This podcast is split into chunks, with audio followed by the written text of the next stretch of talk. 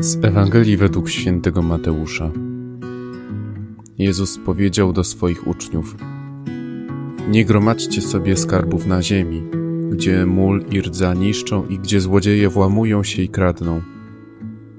Gromadźcie sobie skarby w niebie, gdzie ani mól, ani rdza nie niszczą i gdzie złodzieje nie włamują się i nie kradną. Bo gdzie jest Twój skarb, tam będzie i serce Twoje. Światłem ciała jest oko.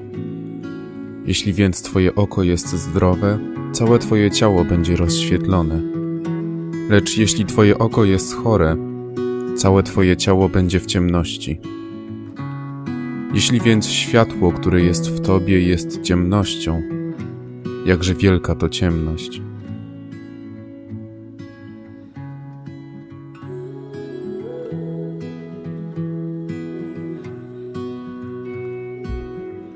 Pan Jezus w dzisiejszej Ewangelii mówi, abyśmy nie gromadzili. Nie gromadzili nie tylko skarbów, bo niczego nie należy gromadzić. Dom i mieszkanie nie mogą być graciarnią, magazynem. Trzeba mieć to, co jest potrzebne do życia: prostota, wolność, przejrzystość. Dwa razy w roku należy przeglądnąć szuflady, szafy, pawlacze i rozdać lub wyrzucić to, co leży tam dłużej niż rok i nie było w użyciu.